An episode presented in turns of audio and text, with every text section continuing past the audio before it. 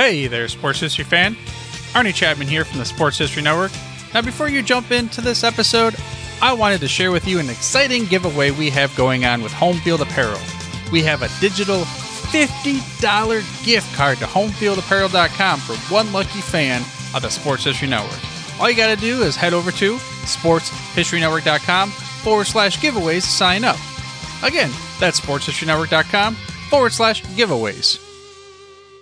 This podcast is part of the Sports History Network, your headquarters for the yesteryear of your favorite sport. You can learn more at sportshistorynetwork.com. Hello, old sports, and welcome to the Hello Old Sports podcast on the Sports History Network. I'm Dan Newman, along with my co-host Andrew Newman, and I'd like to thank you for once again joining us on Hello Old Sports. This is episode seven. It was a year when the greatest home run hitter in baseball joined the team that would make him famous when two new professional sports leagues were born and a 72 year old won an Olympic medal. A man died after being hit by a pitch, and one of the greatest legends in horse racing dominated the scene. Hear all of those stories and more as we journey back to 1920 on this episode of Hello Old Sports. Andrew, how are you today?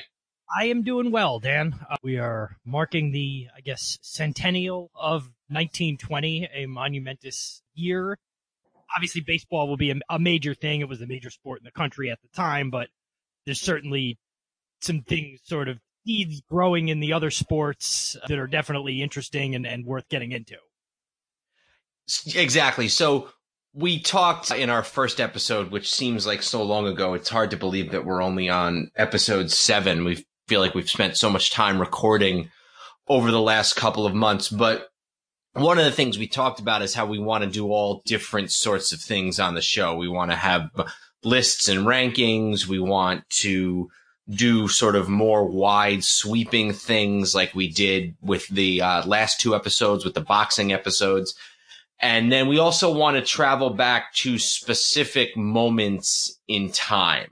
And we figured that this would be, this was one of the first things actually when Andrew and I first talked about the potential of doing this. This was one of his first suggestions was a show specifically on 1920 in sports. And the obvious reason for choosing 1920 as the first year that we travel back to is that it's 100 years ago. But it's also really sort of a watershed in the history of professional sports. You have the birth of the NFL you have the first, what I think most would consider the first modern year in baseball history when Babe Ruth's first year on the Yankees, his first year as, as a full time hitter. He had been a pitcher mostly with Boston, but this was his first year with the Yankees, first year as a hitter. It was the first year of the Negro Leagues. Well, now that's quite the simplification, and we'll get into that in a little bit, but also all of these other things that were going on in any sport from horse racing to tennis to college football, sort of you name it. So in addition to it being a hundred years ago, we also thought it was a good year to examine first off because it's sort of the birth of a lot of the things that we still see in sports today. Exactly. And I think you made it pretty clear, but just so I can reiterate, because if you're like me, you were like me with searching for, uh, you know, searching for things on this topic, whenever you would type in 1920, you would get things about the whole decade. So just to kind of hammer that home, we're talking specifically about the year 1920, not the whole 1920s as a decade. Certainly that's, you know, we could do, I'm sure, an episode or two on each one of those years. This is just about, you know, January 1st, 1920 until December 31st, 1920. So, just to give a very, very brief overview of where we are in the country, World War II had ended in November of 1918. Woodrow Wilson, who had been the president throughout most of the 19 teens, had declined to run for reelection because of some declining health. A presidential election was taking place, took place in November. Warren Harding was elected president vowing to bring the country back to what he called normalcy. And although it wasn't explicitly stated by Harding himself, spectator sports were sort of a big part of that. Prohibition had just come in and the 18th Amendment was ratified and went into effect.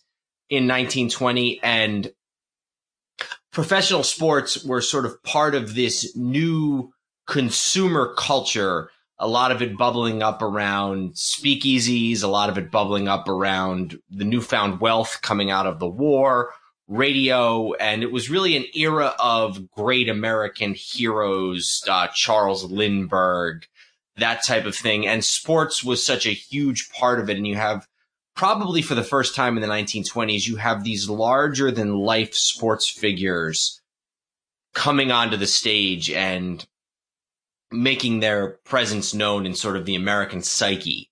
And so that the, when you hear about the roaring 20s, you talk about prohibition and gangsters and culture and jazz music sports are a part of all of those things. So with that, why don't we go ahead and get started with 1920 and this will more likely than not, and if you've listened to the podcast, you realize that Andrew and I always end up talking a lot more than maybe we would have anticipated. So we fully anticipate that this will be a two episode series on 1920, much like the boxing series was, much like the all time New York baseball team series was. And the goal at the moment, and we think this is how it's going to go, is to talk about everything but baseball in the first episode.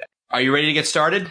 I am. So the first thing that we want to talk about that happened in 1920 was the founding of something known as the American Professional Football Association in Canton, Ohio. This was the first organized professional football league in American history, the first one that really had staying power. power. It played under that name of the American Professional Football Association for about two years before finally becoming known as the National Football League, a name which it continued with to this very day.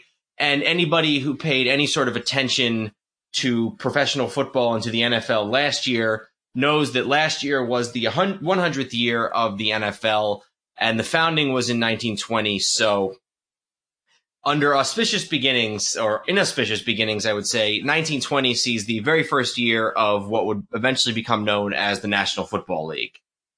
Yeah. And we can obviously talk about the specifics, but you know, it was no matter where you start in terms of when you feel like football became football as we know it today, whether you think 1970 with the merger or 1966 Super Bowl or, you know, 58 with the greatest game ever played, back further and further you, you go, even the person who's the most sort of liberal with their definition of how long football has been a recognizable game, pro football especially, would not extend it back to 1920. And we'll talk about some of the reasons why. And uh, just to read to you here from a piece of contemporary reporting, the purpose of the new league was to, quote, raise the standard of professional football in every way possible, to eliminate bidding for players between rival clubs, and to secure cooperation in the formation of schedules, at least for the bigger teams. Members of the organization reached an agreement to refrain from offering inducements to players to jump from one team to another, which has been one of the glaring drawbacks to the game in past seasons. So there had been professional football organizations in the past. I think the best way to describe it is sort of barnstorming. Teams would schedule games on their own. They would play. There was no real organization. And this was an effort led in large part by George Halas, who was the head of a team known as the Decatur Staleys, which later became the Chicago Bears. And so it was really an effort led by Halas and some others to bring some organization into professional football. They met in Canton, Ohio to charter the league. Uh, that's the reason why the Pro Football Hall of Fame is located in Canton, Ohio. They named Jim Thorpe as the first president of the league, even though he was a player on one of the teams. Now, Thorpe was just a figurehead. He only lasted as league president for one year, but they felt that having his name at the front of the new league as the president was the best way to go and get some publicity. There were 14 teams, and I want to just read you the list of the 14 teams. We have the Chicago Cardinals, the Chicago Tigers, the Decatur Staleys, as I mentioned, the future Chicago Bears, the Rock Island Independents, the Hammond Pros, that's Hammond, Indiana, Muncie Flyers, that's Muncie, Indiana, Detroit Heralds, Akron Pros, Canton Bulldogs, Cleveland Tigers, Columbus Panhandles, Dayton Triangles, Dayton, Ohio, Buffalo All Americans, and Rochester Jeffersons. The one thing that probably should stand out is that other than Chicago, none of the major cities in the United States are on that list. It is a very heavily Midwestern organization, and only two of the teams would remain in the league long term. Those being the two Chicago teams, the, the Decatur Staley, or two of the Chicago teams, the Decatur Staleys, who would later become the Chicago Bears, and the Chicago Cardinals, who would later become the St. Louis Cardinals, and then the Phoenix Cardinals, and the Arizona Cardinals. So the oldest continuous franchise in the NFL is the Cardinals, even though a lot of that's something a lot of people don't realize. I think maybe it's the Packers, but only one team with the same name has been in the NFL for its entire now 101 season history, and that's the Cardinals. Yeah, and sort of on that first list of teams you mentioned, 11 of those teams were present at the meeting when everything was founded. The uh, Buffalo All Americans, Chicago Tigers, Columbus Panhandles, and Detroit Heralds. So those four teams came a little bit later. They were still played the first season, but they weren't at that initial founding meeting. The other 10 teams you mentioned were, and there was also an 11th team, and I don't know if I'll pronounce this right, but the Massillon Tigers, who it says the first order of business at that meeting was to announce their withdrawal from professional football for the 1920 season. So, you know, being the first team to ever leave, to ever leave the NFL, I guess, and probably the only. Well, no, no, I'm sure much later there, or later there was, but, um, yeah, so you started with kind of 10 at that meeting, and then by the time the 20 season actually kicked off, you had the, the 14 team. Which is kind of interesting to think about. 14 is really as big as, and I know it's, it, comparing it even to the 50s is, is not really accurate, but when did the NFL get to 14 teams later on? I mean, it was, for the most part, it was smaller than that up until got to be at some point in the 50s when they added, who were the last two teams they added? The Viking, the Saints and the Falcons, and before that, the Viking. Like, what I'm trying to say is as late as the early 50s, there was only 10 or 11 teams in the NFL. Yeah, absolutely. And that tends to be a you see that with the NBA, you see that with the National League in baseball in the 1800s. That tends to be the way it works. There's a lot of teams at the beginning and then it sort of winnows down as the years go on and then eventually comes back up when expansion comes about much later in the second half of this century. Some quirks, uh, teams were responsible for their own scheduling. There was no time to set forward a schedule. So it wasn't until 1921 that there was actually a set league schedule. In 1920, all of the teams were responsible for their own scheduling and they also play outside teams. So even though these 14 teams are considered a part of the APFA, they don't actually they're not exclusive. They play other teams throughout the season, and you, when you look at the results from the season, that's that's very obvious that they're they're playing all sorts of other different teams throughout the season. First game ever involving one team from the AFPA, or is it APFA? PFA, yeah, okay, APFA, the Rock Island Independents, who were a member, playing the St. Paul Ideals, who were not a member, and winning 48 to nothing. And then the first game involving two teams who were both league members was the next week. And that was the Dayton Triangles, uh, shutting out the Columbus Panhandles 14 to nothing in Triangle Park. Just to be clear, it was not actually shaped like a triangle. The playing field was not a triangle. You don't know that for a fact. I'm pretty. I mean, I'm, well, I'm I'm pretty sure that if that was the case, that at some point they would have that would have been reported in the history. Well, it's like how they always talk about the first college football game in 18 whatever with Rutgers and whoever it was, and then you read the rules and it was basically it was soccer. for another this day, but like the rules of that first game, it was like, oh, you couldn't touch the ball with your hands and you had to kick it over the goal line. It, it was soccer, but anyway, that's a, a, you know. So my point is, you don't actually know what Triangle Park's dimensions were. Probably not. A couple of the rules that are worth keeping in mind. Rosters are set at 16 players. Passes are only allowed from five yards behind the line of scrimmage or more, so you couldn't just take the snap and throw the ball. This is likely related. 36 of the 40 games between league teams are shutouts, and coaching from the sidelines is not allowed, and players substituting into the game are not allowed to speak to the players that are already on the field until after the after the first play that they're in the game. So really preventing any sort of communication between the sidelines and the playing field. That's what you know. There, there's things that sort of in a lot of sports endure endured for the first 30, 40 years of a of a game, and then there's things that right away were eliminated, and that feels like one that pretty quickly into pro football's history was was abandoned, the not being allowed to speak. Which I guess leads me to believe were there penalties for speaking? That's a good question. I don't know. I in my research I wasn't able to find anything about the the structure of how penalties were issued and enforced, but I would have to imagine that there certainly were that they certainly would have been penalized in one way, shape, or form for that. A couple other things about the makeup of the players themselves. First of all, in large part, the league is founded as a vehicle for Jim Thorpe.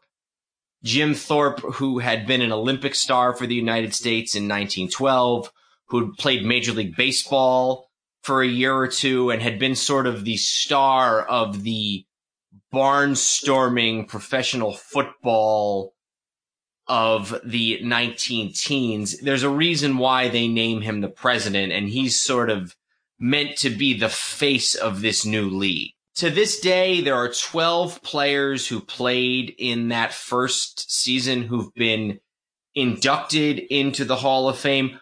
Most of these are probably names you would not hear. George Halas was a player as well as the coach of the Decatur team. Guy Chamberlain, who was a great end, who many consider to be sort of one of the first pass receivers in NFL history, Joe Guyon, who was uh, one of the first inducted into the Hall of Fame. He was inducted into the Hall of Fame in 1966. So not many players that you would have heard of even a few years later. A lot of the people that are associated with early professional football, Red Grange, Ernie Nevers, even some of those players are not in the league when it gets its start in 1920.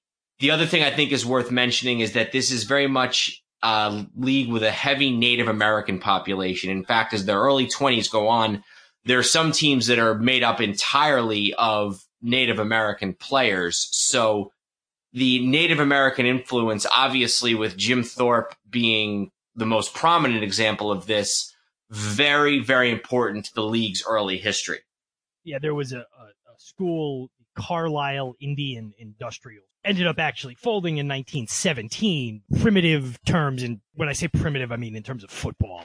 Um, unfortunate choice of words. I apologize. Um, was known as sort of an, a primitive football factory back then. If such a thing existed, they would have been the first one. So there were a lot of a heavy influence of Native American players and again, I'm not sure if I'm going to pronounce this right. The Oorang Indians in 1922 and 1923 were comprised entirely of native talent. Um, and I think also that what bears mentioning is, and I think this is probably because of the league basically being half a step above a, a kind of barnstorming operation.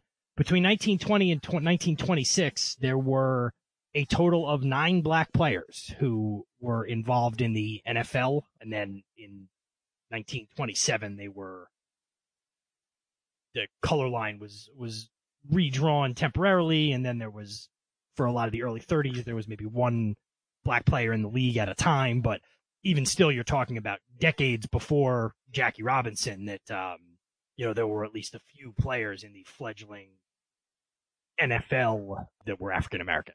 And I want to get to that in a second. The most prominent of the African American players was Fritz Pollard, who was the captain and coach of the Akron Pros, the eventual national champions. Contemporary football fans may know him because he is the namesake of the Fritz Pollard Alliance, which is the group that tries to increase the number of African Americans and I guess all minority candidates that are hired for coaching positions in the NFL. I want to get to the Akron Pros and the championship in just a second. Just a real quick sort of statistical. The leading passer is Al Mahrt, M-A-H-R-T of the Dayton Triangles with 591 yards.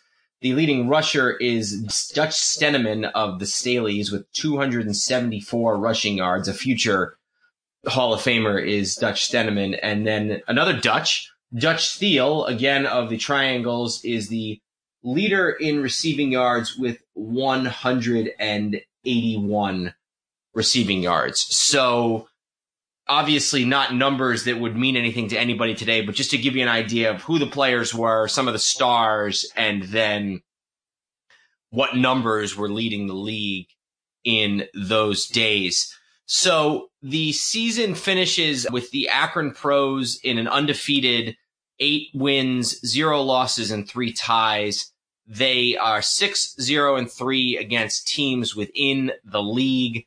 151 points scored and only seven points against. No, I was just going to say, you know, sort of on the flip side, not counting the Muncie Flyers who only are recorded as playing one game, the Cleveland Tigers who played eight games, and everybody's played bet- basically between eight and 13 games for, you know, most of them topped out about 10 or 11, but there was a few 13s. The Cleveland Tigers who are recorded as having played eight games scored 28 points in eight games. So they averaged under three or just over three points a game. So you talked about Pollard, or you talked about African American players generally, and we talked about Pollard and the Akron pros, and all of these things sort of tie in together. The league, the African American players in this game that takes place on December 12th, 1920, which even though it is not a championship game, it's sort of seen as a championship game. Both Akron and the Decatur Staleys are undefeated. The pros are 7-0 and 3. The Staleys are 10-0 and 2. So they set up this game between the Akron pros and the Decatur Staleys at Cubs Park in Chicago.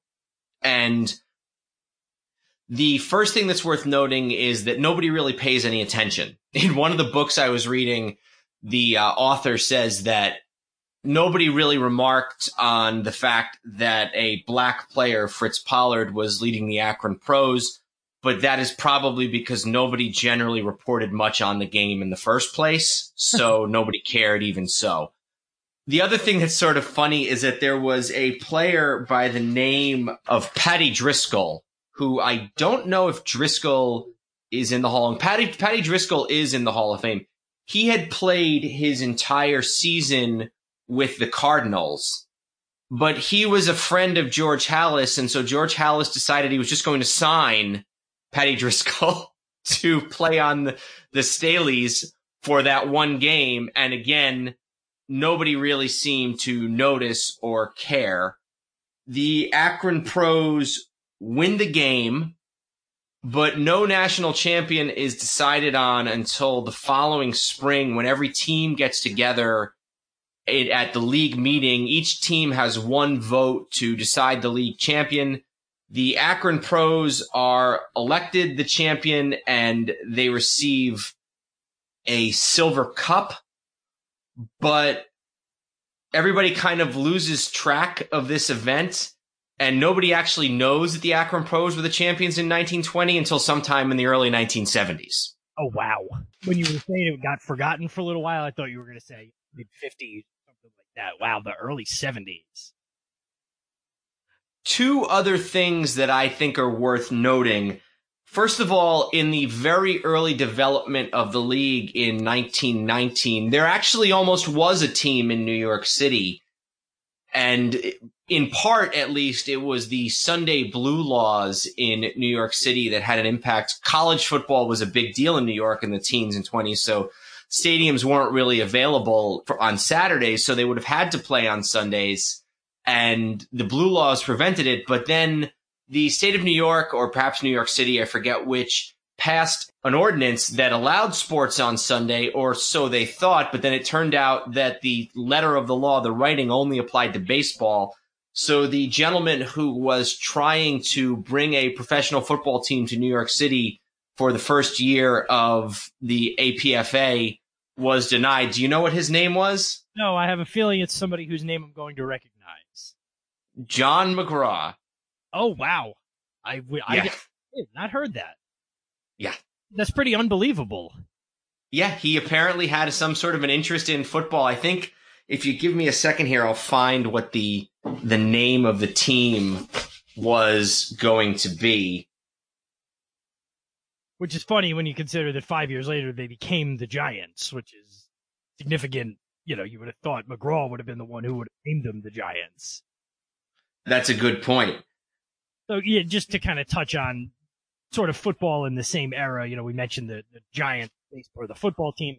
They came in in 25, so not that much later, and it was kind of seen as a, a a need to have if the NFL had any chance of really gaining hooks in the public consciousness. Also in the eastern cities, they really needed a team in the largest media market in the country. And you think about just how much it changed between 1920 and 1925, where you know the you always had the Giants in New York, but you also had Babe Ruth now, with the Yankees, and you know New York. It probably was already, but was the media capital of the world and sporting capital of the world. So they really did need a team in New York. So 1925, when the Giants came in, was seen as sort of a a seminal turning point for the NFL. McGraw's team would have been known as Brickley's Giants after a gentleman by the name of Brickley, who would has, was a former All American and was intended to be the captain of his team. The only other thing I would mention that is that even though they were not part of the league in 1920, the Green Bay Packers were in existence. They'd been founded by Curly Lambeau. They were a town team playing independent games and were made up at this point almost entirely of men from in and around the Green Bay area, and they would join the league within the next couple of years. So that is football in, or professional football in the year 1920, the very first year of existence of what would one day become the NFL. Shall we move on to boxing? Yes, you and I boxing or talking about boxing. That might be a little bit difficult remotely, although we may be uh, we'll be around each other in the next couple of weeks for Thanksgiving. I should note, just sort of a quick aside, and things can always change, but the goal is to record an episode face to face, and won't be either of these episodes, but perhaps a next episode. So stay tuned for a face to face episode, the first face to face episode in the history of Hello Old Sports. So the heavyweight champion in 1920 is Jack Dempsey. And we talked about Dempsey a little bit when we did our boxing episode a few episodes ago, but Dempsey is the heavyweight champion. He had won the title the previous year. He had fought seven times in 1919, including four in January alone. And then once he wins the world title later in 1920, he steps his workload back quite a bit. He, he has two fights in 1920 against Billy Misk and Bill Brennan, wins both of those. And Al Smith, the governor of New York, had sort of supported a push to pass legislation. And in 1920, boxing is finally legal in New York State. So that opens up places like Madison Square Garden and Yankee Stadium. And Dempsey has his first fight and the, really the, one of the first major boxing matches in the history of Madison Square Garden against Bill Brennan. Uh, he almost loses, but the fight grosses $208,000 in 1920. And that would have still been the second garden, if I'm not uh, if I'm correct, right? Didn't the, the third garden open sometime in the 20s? But I'm pretty sure in 1920 it would have been the, you know, the second one, the first one that was actually like a real, what we'd consider these days an arena.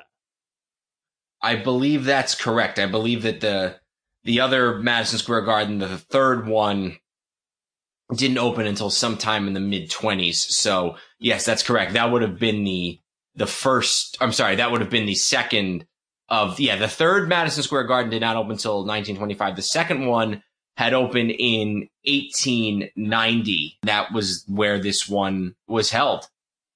Yeah. So just because you touched on it, the law that was passed in 1920 was called the Walker Law. Boxing had been legal up until three years before that in New York.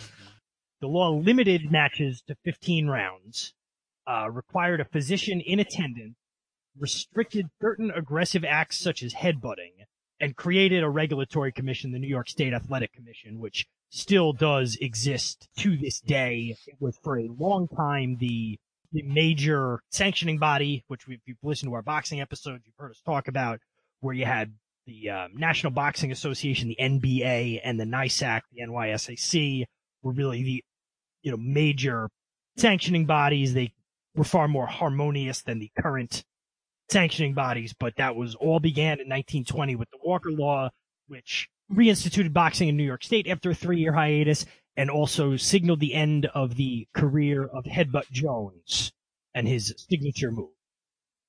Is that true? No, I've just the fact that they they needed a law to restrict headbutting. Yes, before that you could like during boxing you could just headbutt like freely, I guess. Yeah, it really is sort of the first, you know, you start seeing these ongoing efforts to make the sport of boxing more respectable, and that's a lot of what we talked about these last few weeks. So Dempsey is probably the first celebrity heavyweight champion. And a lot of that comes with the era. It's the same era of Ruth and Red Grange and Bill Tilden and all of these other sporting celebrities. Obviously, the fact that he's white and not black, as Jack Johnson had had been, played a role.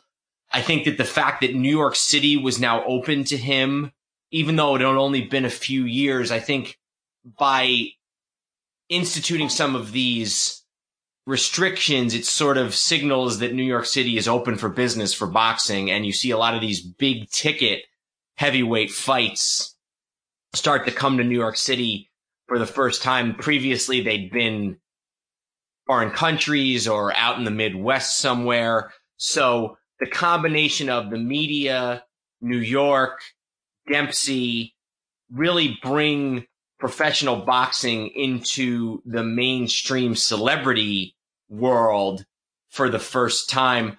But it's not without controversy for Dempsey. He he actually, and just a note, he actually later fights in at both the Polo Grounds and Yankee Stadium. So big fights in major American stadiums in big cities. Dempsey, not exactly popular, not entirely popular in 1920. During and after World War One, he had been accused of being a draft dodger.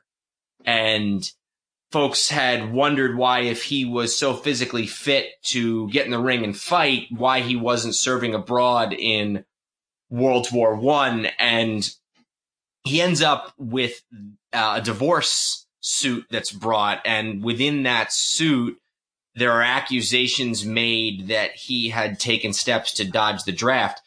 Dempsey claims that it's because he is the supporter of his mother. He has dependents, that type of thing. But he actually goes on trial for draft dodging and he's acquitted. But part of the reason why maybe he doesn't fight as much in 1920 is because he's distracted with this trial that is taking place accusing him of having dodged the draft in World War One. So not a universally popular champion for any of his run as the heavyweight champion. I think sometimes folks tend to view him sort of in the vein of a Rocky Marciano, somebody who didn't really have any criticism in mainstream America because he wasn't a minority, because he wasn't a, a talker. But Dempsey really not very popular in the country in some circles because of this perception that he had dodged the draft. Yeah, and you saw that with some baseball players who got sort of cushy jobs in defense industries and you know they were able to not dodge the draft but kind of get off on a technicality that way. So certainly not unique to him, but unique in how far it went in terms of actually being put on trial and things like that. So, uh, ironically, Dempsey actually joins the Coast Guard for World War II and ends up serving on Okinawa Beach in Japan in 1945 at a very advanced age. He would have been 50 at the time. So he years later tries to make up for the fact that he did not serve in World War One by serving as a member of the Coast Guard in World War II at a very advanced age. Yeah, I did not know that. Wow. Yeah. So, all right. Vietnam, or did he? Because he was alive. He didn't die until 1983. He did not serve in Vietnam. No, he did not. But really, sort of becomes, and we talked about this a little bit in a previous episode becomes sort of an elder statesman of boxing. And there's pictures. I found a picture online of, I think it's like six of them. It's Dempsey, Ali, I think Joe Frazier is even in the picture, Joe Louis. Let me see if I can find this picture real quick. Yeah. If you just, you can Google this picture and I think Marciano had passed away in a plane crash by this point, but it's Ali, I think that's Floyd Patterson, Joe Louis. or, I'm sorry, Dempsey, Joe Louis, Frazier, and then I don't know who that is on the right. But if you look, there are pictures of Dempsey with heavyweight champions all the way up through the 1970s, which is kind of cool the way that this fraternity stayed in touch throughout the entirety of Dempsey's life, very long life.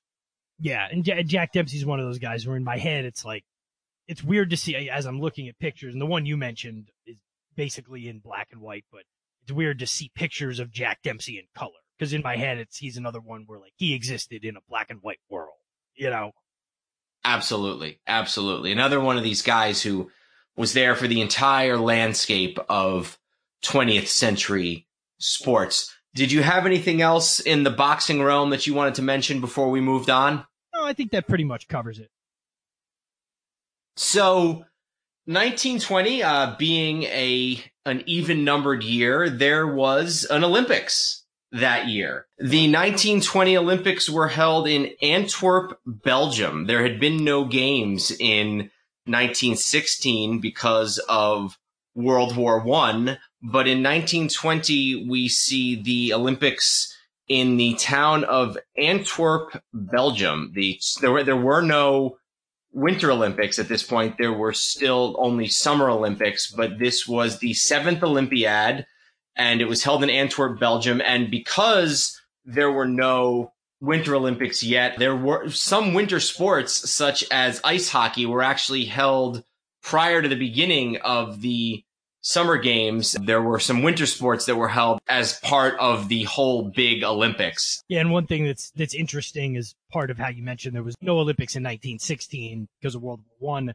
Well, for this Olympics, Hungary, Germany, Austria, Bulgaria, and the Ottoman Empire had all been banned from play as part of their, whether you want to call it punishment or retribution, whatever you want to call it, because of their role and what the victors had determined was their you know, fault of starting World War One, they were not allowed to participate in the Summer Olympics in 1920. The locals in Antwerp, Belgium, have very little interest in the games. There's sort of a class divide there, where the working class citizens of the city don't have very much interest in the games, although that does not apply to the uh, football, or as we call it, soccer match between Belgium and Czechoslovakia, which is so popular that fans are trying to burrow under the stadium. They're digging sort of tunnels trying to get in to see the soccer match, the gold medal game between Belgium and Czechoslovakia. There are also some interesting notes about this Olympics. Incidentally, Belgium does win that game and becomes the champion of the 1920 uh, Summer Olympics soccer match. Some interesting elements. This is the first time that the United States sends a women's swimming team to the Olympics. And this is also the oldest Olympic medalist in Olympic history. A 72 year old man by the name of Oscar Swahn wins a silver medal as part of the Swedish team in what is known as the running deer double shot, which is one of the shooting events in the early days of the Olympics. So a 72, 72 year old Olympian, a 72 year old medalist at the games in 1920. And also, as I'm, I'm reading this here, and I, I can't pretend to know the details, but it says the um, the in sailing, the 12 foot dinghy event took place in two different countries. The final two races in the event were independently held in the Netherlands on its own accord because the only two competitors in the event were Dutch. So that, they just decided, well, we'll do it in the Netherlands then.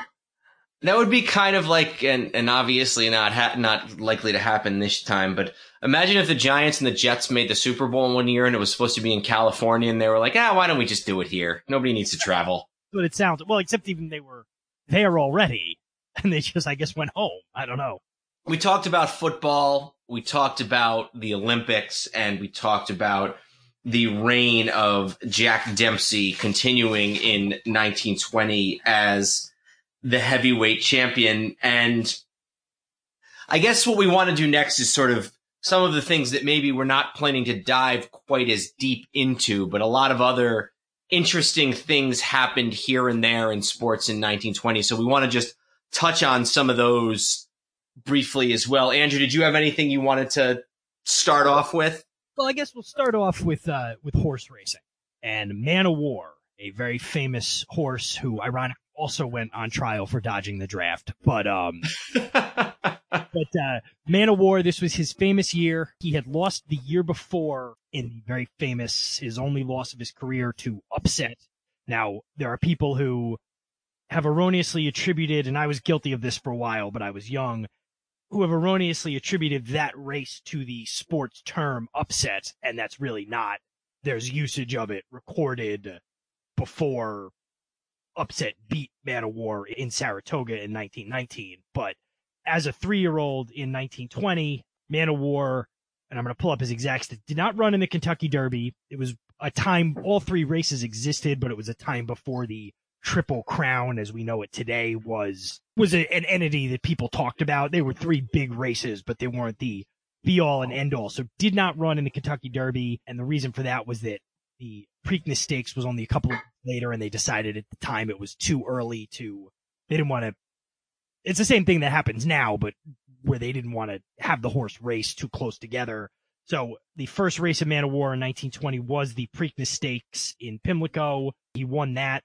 He then raced a couple of races at Belmont, including the Belmont Stakes, which he won in June and then went up to Saratoga and ended up winning the Travers Stakes, which is still a huge race in horse racing. A lot of times considered the fourth biggest race behind the Triple Crown races, maybe the Breeders' Cup. So all in all, Man O' War raced one, two, three, four, five, six, seven, eight, nine, ten, eleven, eleven times in 1920. Won every single one of them, including what ended up being his last race ever, October 12th, 1920 at Kenilworth Park, uh, and won by seven lengths over Sir Barton. And that was the last race of Man O' War's career.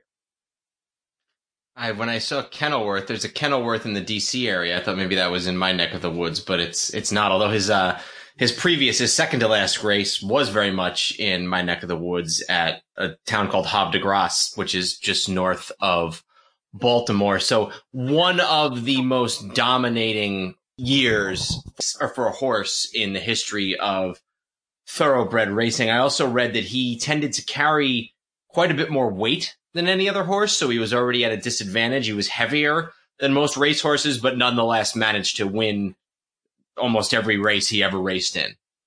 Just uh, sort of for reference, Man O' War lived until 1947, so another 27 years after he retired from race was racing. And this is a horse, remember. His funeral was broadcast live on NBC radio. In that a funeral for a horse. I was just gonna say it's just to show you how culturally significant Man O' War was that a quarter of a century after he raced his last race and again was a horse, they aired his funeral live on the radio. Yeah, no, and that it just shows you the culture prior to about sometime in the 1950s. The the three biggest sports in the United States were boxing, baseball, and horse racing. Keeping it on racing, if you don't mind, the sport of auto racing. This was 1920 was the year of the eighth Indianapolis 500. I think they had taken a couple of years off during World War II, so it wasn't the eighth year of it, but it was the eighth running of the Indianapolis 500. You know, think about what automobiles were like in 1920 and going 500 miles. The winner of the race, and this will be a last name you will be familiar with, is Gaston Chevrolet. Was the one who won the Indianapolis 500 that year. This was still the era of um, two man cars where you had a riding mechanic with you. Those actually in the early days kind of fell in and out of favor. And for a while they were mandatory. And then for a while, very few people used them. And then they kind of made a comeback before finally, um, you know, totally going away. But, uh, says Gaston Chevrolet himself, racer named Ralph DePalma, had a two lap lead when his car stalled on lap 187. His riding mechanic ran to the pits to get a can of gasoline, thinking they were out of fuel. DePalma was able to get to the car and the two rejoined the race. During the lead, during the delay, Gaston Chevrolet took the lead. He ran out of fuel on lap 197, but he was able to coast to the pits and refuel, and he held on to win. And actually, it says seven months later, Gaston Chevrolet was killed in a car crash in Beverly Hills. And just to sort of show you how different a world it was, although I don't think too many people thought I don't think too many people are surprised that auto racing has inf- has evolved in the last 100 years. But um, he won the race, the Indianapolis 500, without a single tire change, which was a remarkable feat at the time, but is now almost, you know, it'd be like saying a baseball team won the World Series and they only had one glove. Like. average time, average speed was about 99 miles an hour, under 100 miles an hour for the Indianapolis 500. In those days, and I'm sorry, I should say in these days, the average speeds get up well over 220 miles an hour. Which honestly, I 100 is is a lot. Like for what comparable to what a regular car could do back then. If you had told me the average speeds were 75, I'd have been like, I guess I believe it. So 100 is, you know, considering how how many people had even really seen cars, then to see them go 100 miles an hour had to be pretty pretty uh pretty jarring. But yeah, that's the 1920 Indianapolis 500. What's next? All right, let's um let's go to college football, which is probably the most established team sport behind baseball um at this point. You know, obviously we talked about boxing and horse racing and auto racing, but when you're talking about a team sport college football has been around for a while. It's still nowhere near what you'd think of even 15 or 20 years later. Um, and one way tell that is there was no clear cut champion. It says the official NCAA division record, division one football record list California, Georgia, Harvard, and Notre Dame and Princeton as national champions. Only California, which these days are known as Cal, the Cal Bears, and Princeton claim the national championship. Andy Smith Pacific Coast champion Cal Wonder Team was the first national champion from the West Coast. Princeton and Harvard were undefeated with one tie, and Notre Dame was led by its first Walter Camp All-American George Gipp, who died during the season. And if that name sounds familiar, but you can't quite place it, he was the inspiration for the win one for the Gipper uh, delivered years later by Knute Rockne. So Gipp's best performance that year is probably against Army in what I believe was one of the last games of the season. Actually, it was about halfway through the season. It was October 30th against Army at West Point.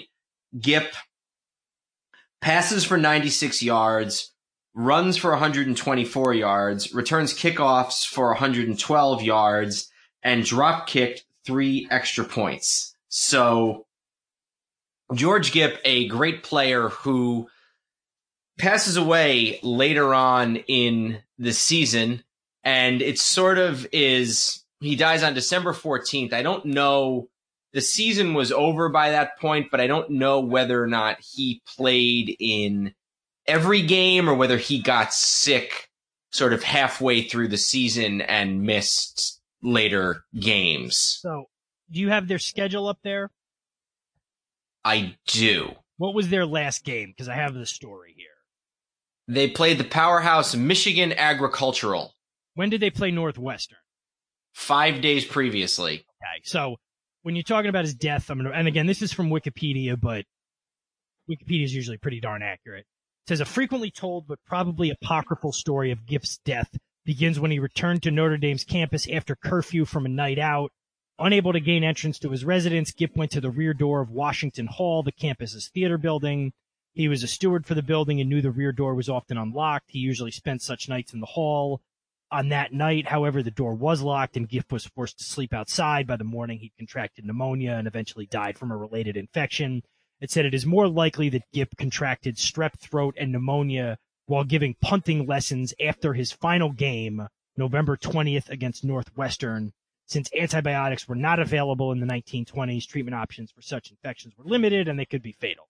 So it sounds like what most likely happened was after that uh, Northwestern game, he was out, you know, giving lessons on punting the ball and got strep throat. And, you know, so I don't know if he had gotten sick in the time before the Michigan agricultural game or if he just didn't play in it because they didn't think they need, I, I, I can't pretend to know, but, um, it was pretty much right in lockstep with right after the season ended. He uh, he died. So there's a book that I read, eh, or I, I at least used. There's a book that I used in preparation for this book called Rockne of Notre Dame: The Making of a Football Legend, written by Ray Robinson, who's written a bunch of sports books, and he tells the story of Gipp.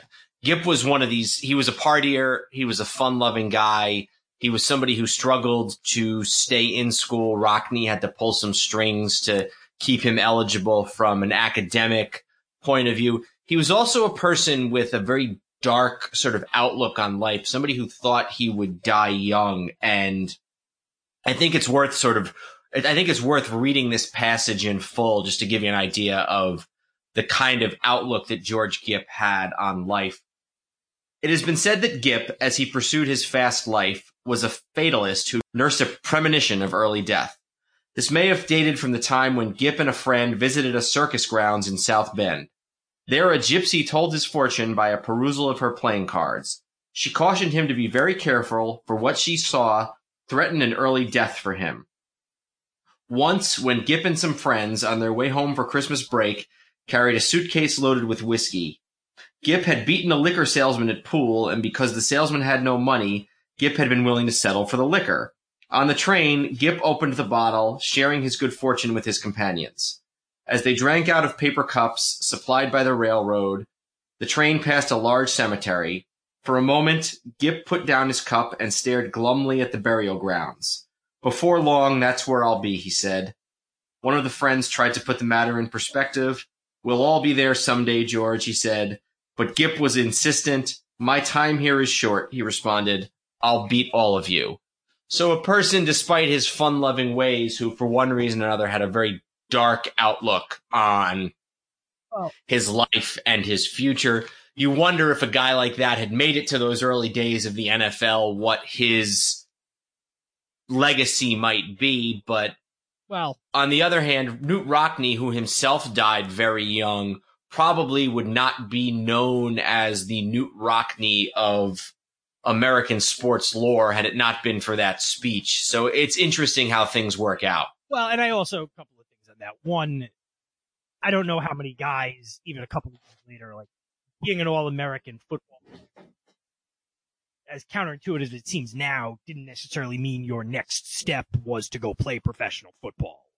You know, a lot of people, college football kind of the end of it, or you did something else, or you tried to play baseball or something, you know, but pro football was necessarily the clear path. The other thing I wanted to touch on, kind of reference you know, at the beginning when you were talking about sort of setting the steam from the culture. I can't speak to all the mystical stuff that was apparently going on, but you know, you mentioned the partying and obviously in the 20s, even though it was prohibition, you think of the partying, flappers and the dancing and everything. The sort of underpinning, the undercurrent of all of that was we'd just gotten off a war like no one had ever seen before. World War One. A lot of people were coming back with shell shock, which was really the first time people talked about that in a significant way. And this will be especially relevant to now, which is right as World War One was wrapping up, you also had the Spanish flu pandemic, which I think up until this year, we've probably never fully appreciated the effect that had on people and the culture.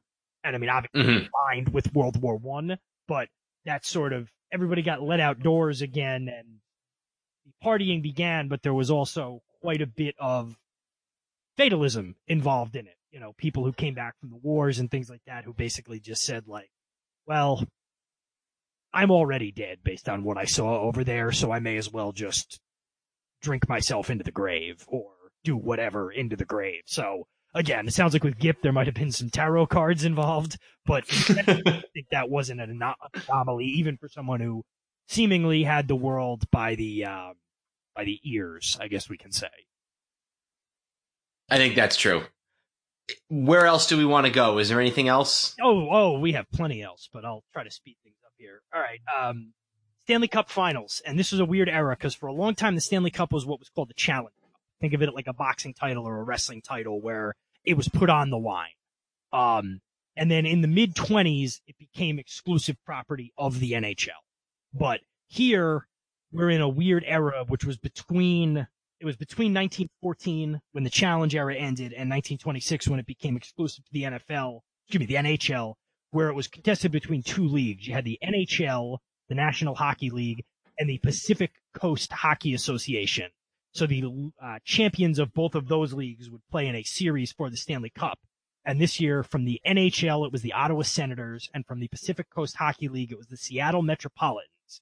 And where this gets interesting is because well, A, this was the last Stanley Cup appearance for a team from the West Coast until the Kings in 1993. But where it gets interesting is this series was supposed to be played all five games in Ottawa. And after, uh, I believe it was game three, the series had to shift to Toronto for the last two games, even though it was between Ottawa and Seattle. And do you know why the series had to sw- shift between Ottawa and Toronto? I do, but only because I heard you give a little preview of this on your Monday Facebook Live show, The Split Decision with Andrew Newman. The reason for that was the ice melted. The uh, Ottawa arena still had natural ice, which, as I've mentioned, I'm I'm pretty sure didn't mean they built an arena on a lake, poured a bunch of water in a pool, basically, and let it freeze with the cold air, and it got late enough in the year where it melted, and they had to move to Toronto, which did have a, an ice making system. So, long story short, the series ends in uh, it ends with Ottawa winning the Stanley Cup three games to two. It went the full five games. They won games one and two, and then uh, in game five they win six to one. So the Ottawa Senators win the 1920 Stanley Cup. So that I wanted to mention. Professional basketball won't take very long because there was no professional basketball in 1920. College basketball, and again, you're talking real sort of uh, primitive. The NCAA tournament wouldn't come on, come away for, you know, come off for quite a while. But the 1919 1920 college basketball season is what I'm talking about here.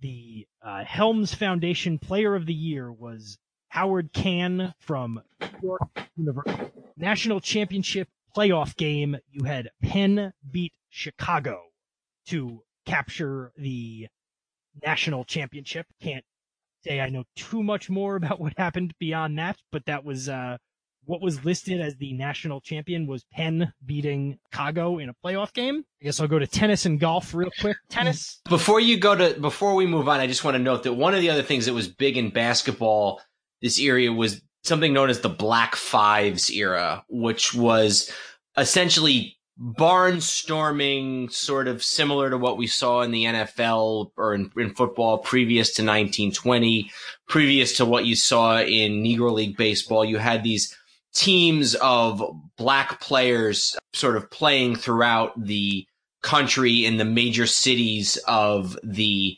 north and northeast. And one of the things that's interesting is that there was a team from Pittsburgh that was called the Loendi Big Five, L O E N D I. And I'm not sure the genesis of that name, but they won five colored basketball championships, including four in a row from 1920 to 1923. One of their star players was a gentleman by the name of Cumberland Posey, uh, commonly known as Cum Posey, who later went on to found and lead the Homestead Grays in the Negro Baseball League. And he is one of two men or two individuals in North America who is a member of two professional sports Hall of Fames. He is in both the baseball and the basketball Hall of Fame. So an interesting note there. And this was a time just as black baseball was really coming into prominence. Black basketball was doing the same thing, although maybe not on quite as organized of a level. Looks like um, going back to college basketball quick, the Pennsylvania team that's considered the national champions went 22 and uh, uh 22 and 1, including 10 and 0 in the Ivy League. And you have to admire the Ivy League that even back then, pretty standard schedule. There was only six Ivy League teams that played. Uh, Harvard, I don't see on here. And then I'm trying to figure out real quick in my head who the eighth team that's not on here. Brown. No Harvard, no Brown, but they played a balanced, you know, Ivy League 10 game schedule. So I'm sure they played everybody twice. But uh, Penn wins at 22 and 1, 10 and 0 in the in the Ivy League. Just to finish up with a couple here, tennis. You had Bill Tilden, who we mentioned before is one of sort of the famous tennis players of the era, won the U.S. Open and Wimbledon, and Pat O'Hara Wood won the Australian Open.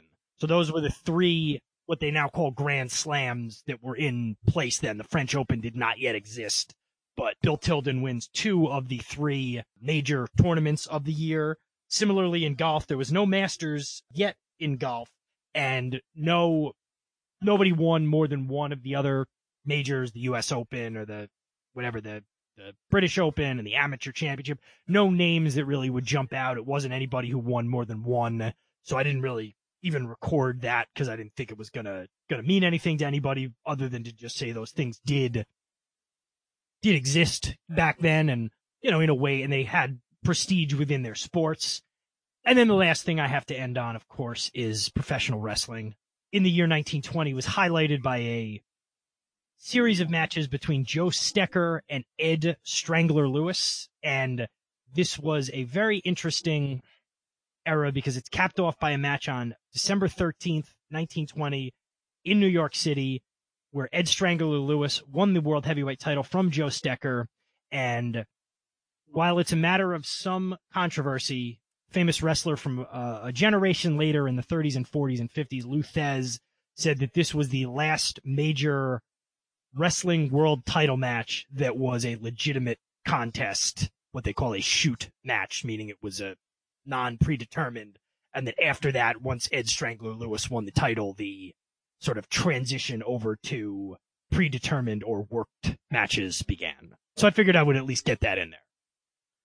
I have a DVD from uh, that I got off somebody on the internet several years ago, um, it, and the guy calls it uh, NWA Volume Zero, and it is a series of matches from the earlier days of what we know today as professional wrestling. And on the guy's website, I just pulled it up and said, this footage is so rare. Even the late Lou Thesz contacted me for a copy. So crazy to think that even, even Lou Thesz wanted a copy of this.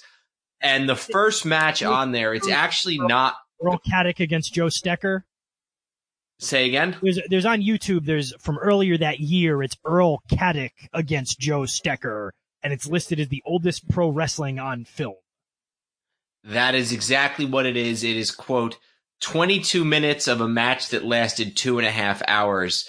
So you're saying that in 1920, was it still real? Were they still really fighting? It's a matter of debate. It's it's very likely that there was a mix of real matches and predetermined matches throughout 1920. You know, it was that was during the transition. Certainly by a few years later, it was pretty much entirely a entertainment uh, enterprise, meaning it was you know not real contests. But Ed Strangler Lewis was sort of seen as the guy who took it from the sort of real sport to the whatever you want to call it. I'm trying to avoid using the word fake because as a wrestling fan, that's not a word I like to use, but you know, who took it from that aspect to the other. It's just a matter of when and was that last Stecher match. At some point in 1920, the guard changed. It's just a matter of when, but regardless, those were considered to be monumental matches adjusted for the time. And I think it's interesting that we see in this time period boxing and wrestling moving in different directions. At the same time, you see wrestling move totally over to pure entertainment where the outcomes are predetermined and the wrestlers are working together. On the other hand, you see boxing in New York is a good example of this, trying to clean it up, uh, limiting the number of rounds, uh, having a doctor on site. So you see boxing and wrestling, which I think probably in the 18 and early 1900s were seen as one of the one and the same, or at least seen as sort of very much related to each other. You see them really going in opposite directions starting in 1920 or so. And just to put a nice button on this, I think uh, might sort of wrap everything up. When I talked earlier about the Walker Law that established the New York State Athletic Commission, and I talked about it in the context of boxing, other states had similar laws and established athletic commissions.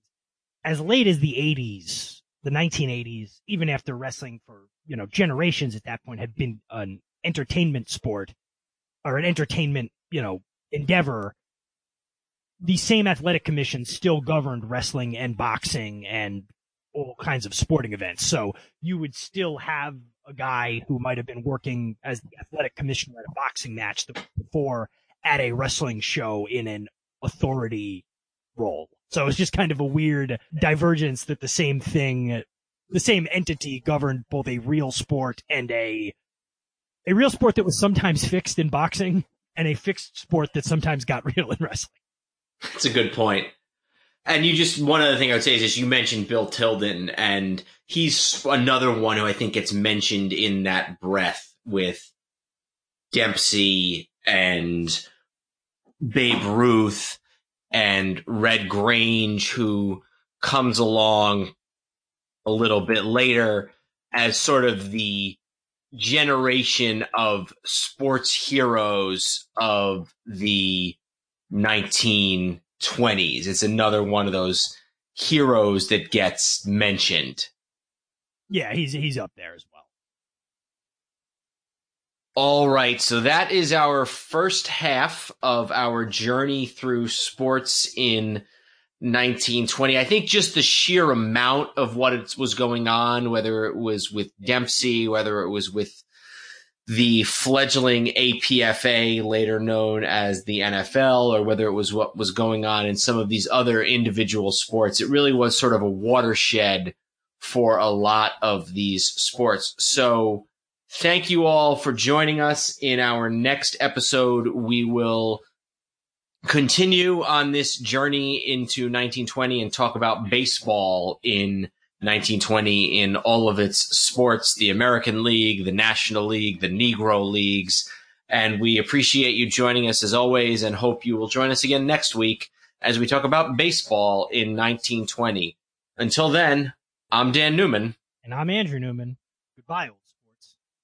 This podcast is part of the Sports History Network, your headquarters for the yesteryear of your favorite sport. You can learn more at sportshistorynetwork.com. Hey there, sports history fan. This is Arnie Chapman, aka the Football History Dude, and I wanted to thank you for stopping by to listen to another episode here on the Sports History Network.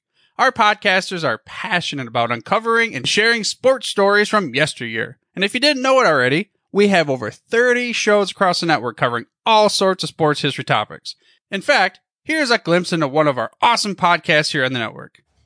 Join George Bozeka, the president of the PFRA, and myself, John Bozeka, each month for the Professional Football Researchers Association official podcast. We'll discuss the history of the game, the many names of the game, and so many different things for you, making the history of football not only entertaining, but fun at the same time as we join you on the Sports History Network on the official PFRA podcast. How about that? I bet you're super hyped to go listen to that new podcast, right?